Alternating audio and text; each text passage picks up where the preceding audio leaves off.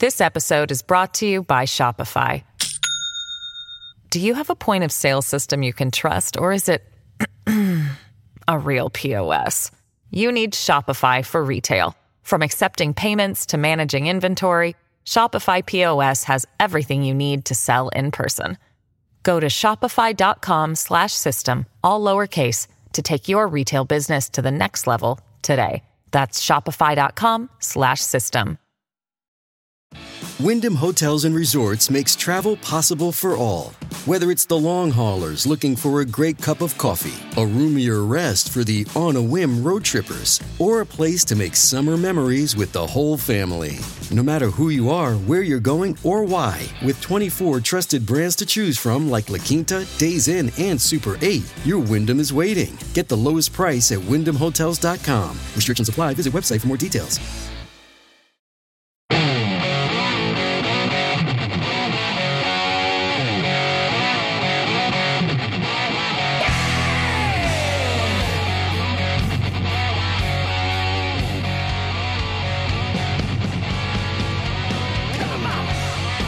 Glad to have you along for the ride. Thanks a lot for stopping by. Really glad to have this man back. He's the uh, Pinal County Sheriff in uh, Great uh, Pinal County, Arizona.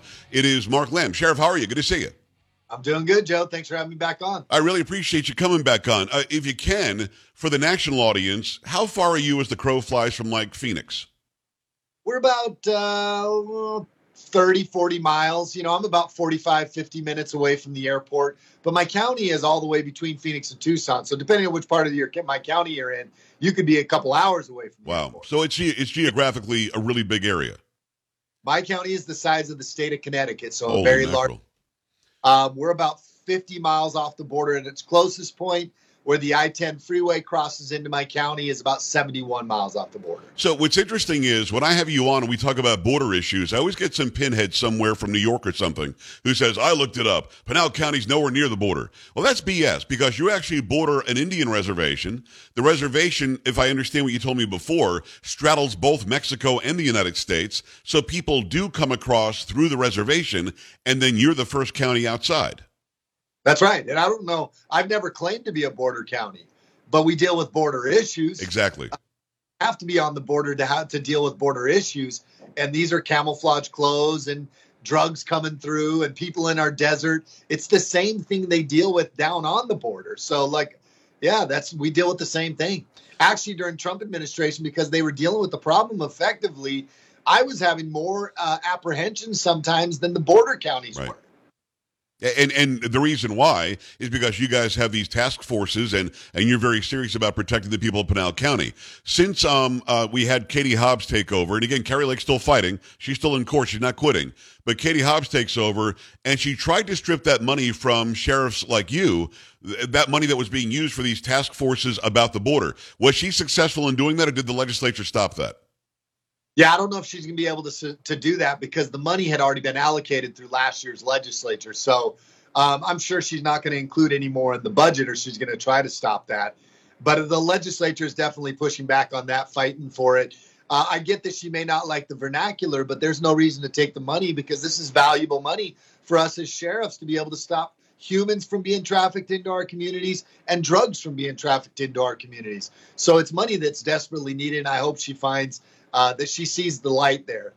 Get the Sheriff's children's book. It's called The Adventures of Seymour Clues and Mr. Mouse. You can go to bravebooks.com to get that, bravebooks.com. His website is americansheriff.com. Make sure you go and check that out. It's Sheriff Mark Lamb. Um, since we last spoke, Joe Biden went to the border. I, he really was at the border because we saw him next to the wall, the big, beautiful wall that was keeping him safe that he hated, right?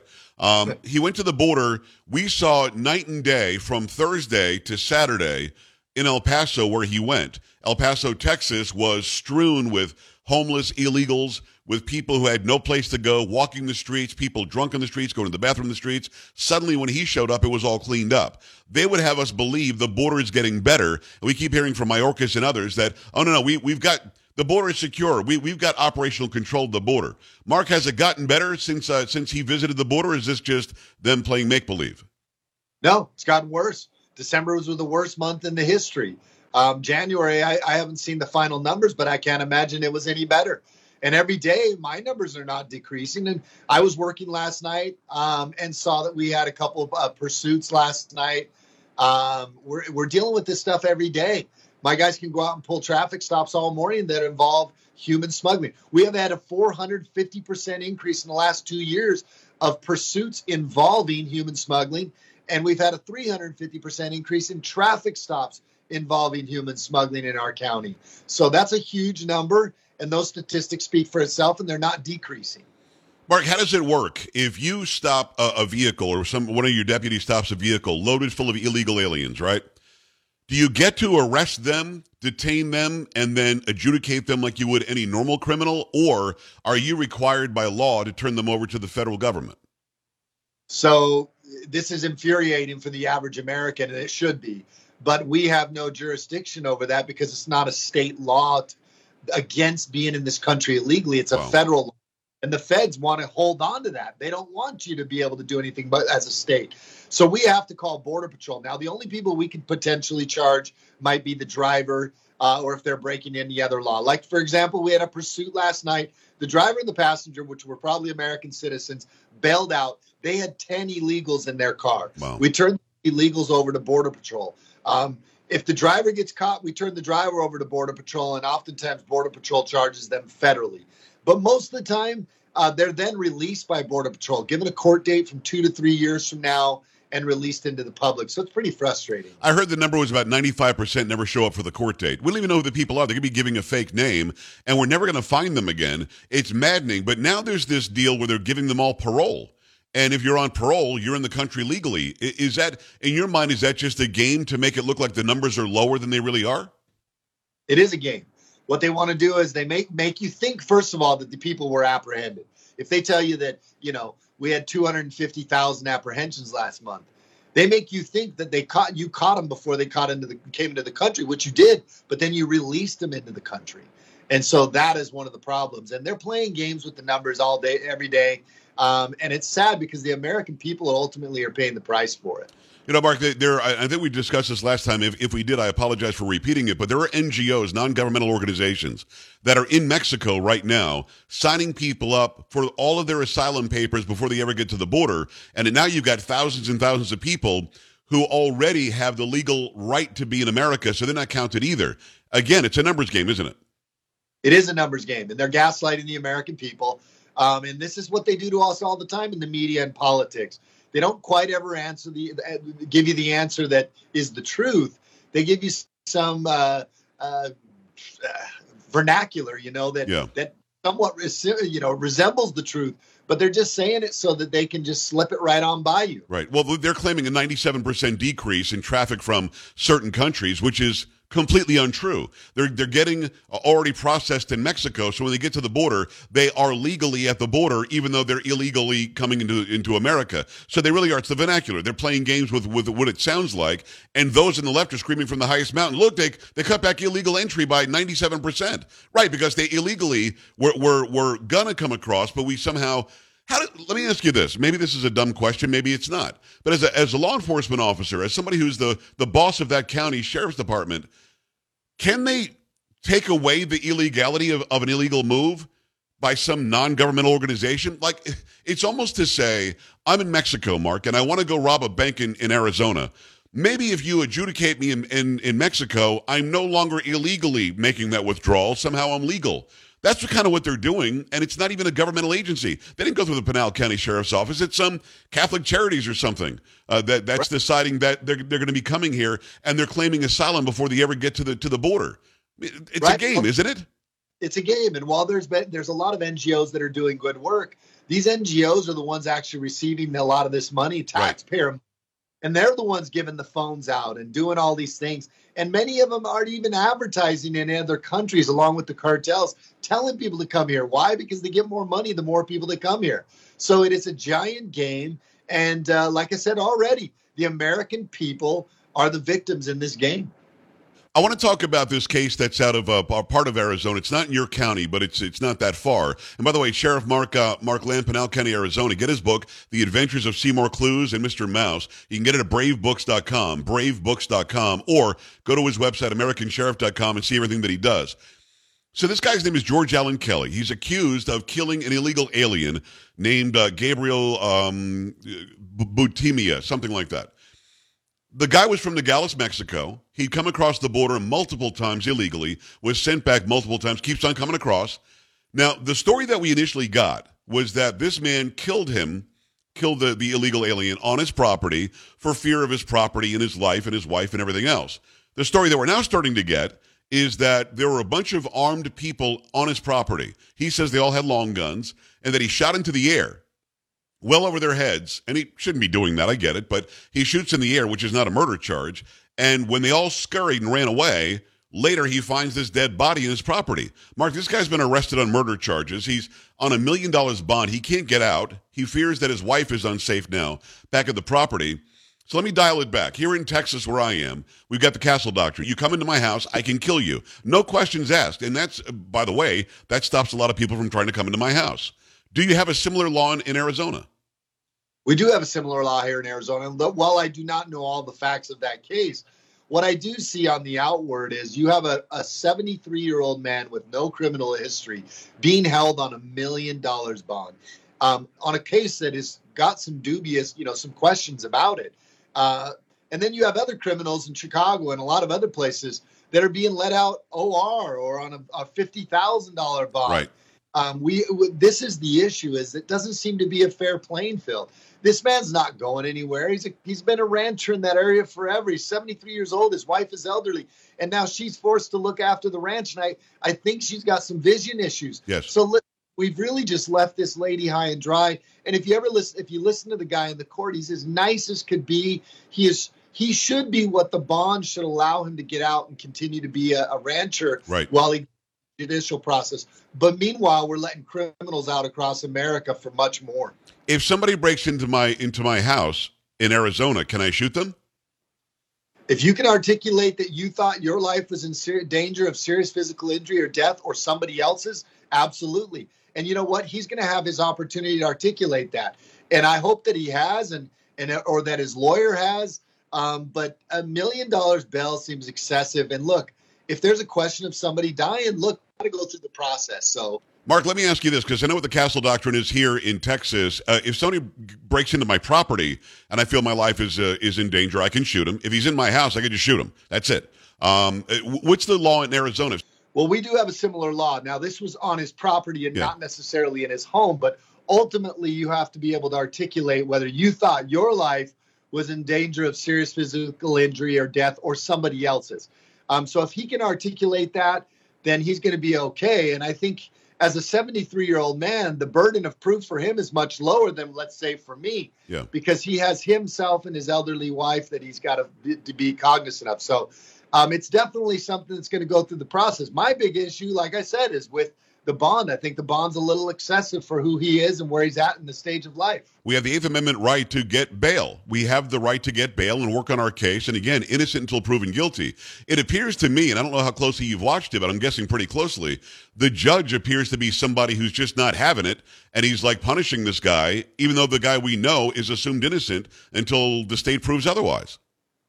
Right. And like I said, I don't know all the facts, Joe, but on the surface, it has a it has the appearance of because this guy did something politically against maybe what the judge believes or somebody else believes that his bail may be a little bit more excessive. But um, I don't know all the facts and I don't want to cast that dispersion, but it certainly has that feeling on the surface. Yeah, I mean, I was I saw it on Tucker Carlson or something the other night, and the judge just didn't seem to even care, but that's my opinion. I don't. I'm not asking you to, to, to agree or disagree. I just want to see how this thing plays out. But without a doubt, the man should be able to be at his house, at his ranch, protect his wife and his property, because now it's just wide open. He was the one yeah. protection that they had. Sheriff Mark Lamb Pinal, County, Arizona, a good friend of ours. Go to bravebooks.com, get the adventures of Seymour Clues and Mr. Mouse. You can also stop by his website, AmericanSheriff.com. It, it appears as though, maybe give me just a quick minute on this, Mark. It appears as though the American hunger for seeing something like Live PD is back. Are you still doing things like that on your website? I know that you had a bunch of these uh, these vignettes and a bunch of these shows actually that showed you out there with other sheriffs. I know that there are other shows being picked up elsewhere uh, as well. I mean, that's a good thing, isn't it? It's a, it's twofold, and you and I have talked about this. One, we get to see how hard the job is and the work that you guys and gals put in, and two, it keeps those who are having cameras following them in check if they might be the small percentage who weren't doing the job right. That's a good thing, isn't it? That we can see it. Yeah, absolutely. Anything I think that promotes the the profession is great. I'm glad they have On Patrol Live back. I'm all for anything that uh, promotes this profession because the good men and women who put on that badge every day deserve it. So uh, kudos to anybody that's out there doing it. We've tried to always promote law enforcement. Uh, you know, you know how I feel about the rule of law and its importance to this country and America. So, are you seriously thinking about maybe running for Senate? We are. We are. I'm actually, my wife and I have been, uh, we're really close to making our final decision. And uh, I just think Arizona needs something like this. And uh, uh, while I love a lot of the candidates, uh, consider them great friends. Uh, hopefully, nobody else is running yet from you know this side, so hopefully I can be out there and be a good representative if that's the case, if we so choose and uh, that the people would be willing to get behind us. But yeah, we'll be in the next few weeks. We'll be making some heavy decisions. I hope you do it, no matter what what you're running for, no matter what you're doing. I know how much you love this country. I know how much you love Arizona. I know how much you love your family, and I would love for you to be there representing that great state. Uh, uh keep us updated on that. Let's talk again very soon. Mark, I appreciate you taking the time. It's Pinal County Sheriff Mark Lamb. Thanks. The Adventures of Seymour Clues and Mr. Mouse is his book. BraveBooks.com. Go to AmericanSheriff.com. Thank you, my friend. Appreciate you. Thank you, Joe. All right, brother. We're back after this. Stay right here.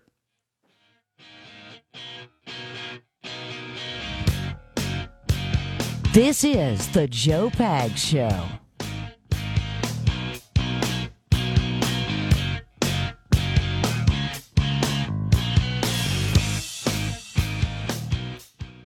This episode is brought to you by Shopify. Do you have a point of sale system you can trust, or is it a real POS? You need Shopify for retail. From accepting payments to managing inventory, Shopify POS has everything you need to sell in person. Go to shopify.com/system all lowercase to take your retail business to the next level today. That's shopify.com/system.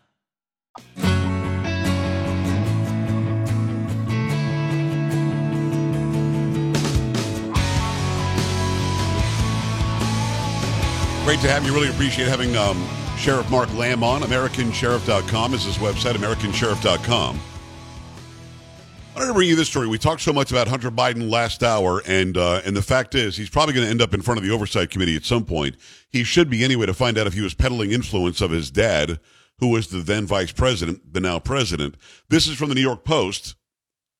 James Clapper now claims he didn't call Hunter Biden laptop Russian disinformation. Remember, there were 51 either former or current in, uh, intelligence people that signed a letter making it seem as though Hunter Biden's laptop was, had all the telltale signs of Russian disinformation. He's now claiming that he didn't do that. Bruce Golding wrote this on the uh, at the New York Post. A key signer of the open letter that wrongly suggested the Post bombshell reporting on Hunter Biden's emails was part of a Russian information uh, operation has accused Politico of distorting what we said more than two years after the fact. Former Director of National Intelligence, James the Clapper, tried Monday, yesterday, to tamp down the growing controversy over the letter that he and 50 other ex spooks signed after the Post uh, first revealed the existence of the first son's infamous laptop in October 2020. Their public statement now, the subject of investigations, by the Republican led House Judiciary and Intelligence Committees, was first reported by Politico and later seized on by then candidate Joe Biden. There was a message distortion, Clapper told the, the Washington Post. All we were doing was raising a yellow flag that this could be Russian disinformation. Politico deliberately distorted what we said. It was clear in paragraph five, he says. These people all just absolutely suck. Let me, let me just go on record saying James the Clapper sucks. He's a liar. Brennan's a liar. Everybody who signed that piece of paper was a liar. They knew what they were looking at was not Russian disinformation. They knew it didn't have the earmarks of Russian disinformation. And they knew the FBI had the laptop for a year already, so they probably already knew it was really his laptop. Now they're trying to save face. They can all line up, pick a cheek, and kiss my ass. Pop culture. Boop. Dirty pop. Hi, Polo. What's going on? So, did you see this story about uh, Mattel bringing back Barney? Did not. What's going on with Barney? So they're gonna bring him back. Uh, I guess they're, they're gonna do a franchise reboot, and it'll start with a new animated TV show. And they've shown, I guess, an image of the new Barney, and people are kind of freaking out because they think he looks kind of scary. Oh, come on. Yeah, You know who loves Barney? who's that? Sam Bam. Look That- at her. That's why she sent the story to us. They better not mess with Barney. Let me just put it that way. Polo, I appreciate that. Sure. Uh, Sam, I appreciate you as well. Carrie, thank you. I'm Joe. We're back tomorrow, same time, same place. See those interviews that you heard on the show last night, tonight, the day before, whenever, over at joepags.com. Click on watch. Have a good night. This is the Joe Pags Show.